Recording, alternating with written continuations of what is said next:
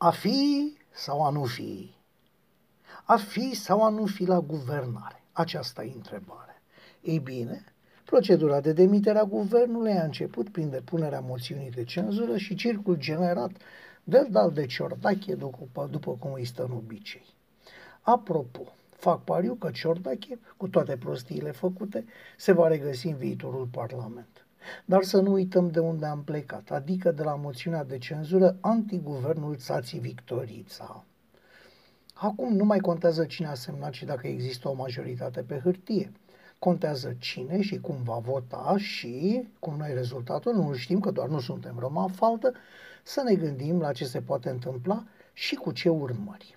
O variantă este aceea în care moțiunea nu trece și guvernul rămâne la putere.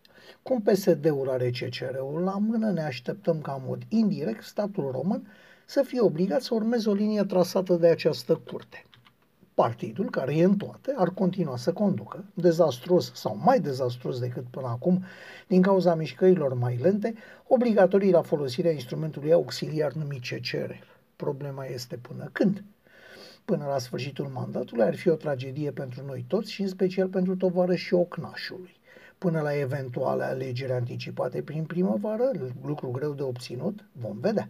Cert este că în eventualitatea deloc neglijabilă în care moțiunea este respinsă, Ciordache își va face implant de degete mijlocii, medius pentru pretențioși, pentru că ni le-ar, ni le-ar arăta el nouă din toate pozițiile învățate pe lângă concetățeanul Dincă.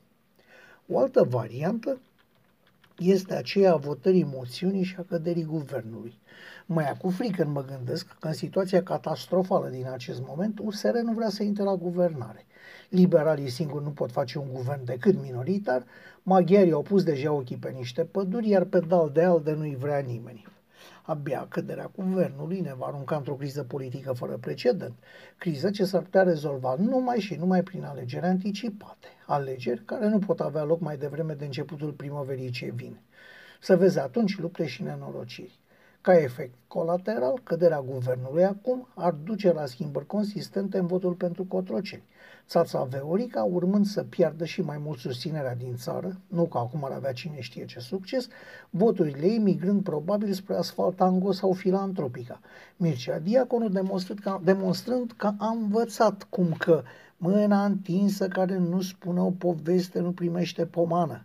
Iar candidatul acesta ne tot spune povești, ne tot amăgește, cum va da el cu pumnul în masa Uniunii Europene, etc., etc. Și mă aștept ca mulți votanți de Viorichi să-l ia de bun și să-l voteze. Ei bine, căderea moțiunii ar prelungi agonia PSD-ului.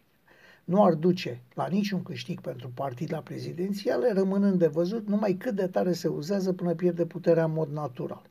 În schimb, trecerea moțiunii ar aduce un haos generat de imposibilitatea formării unui guvern și de un interimat prelungit și limitat în posibilități.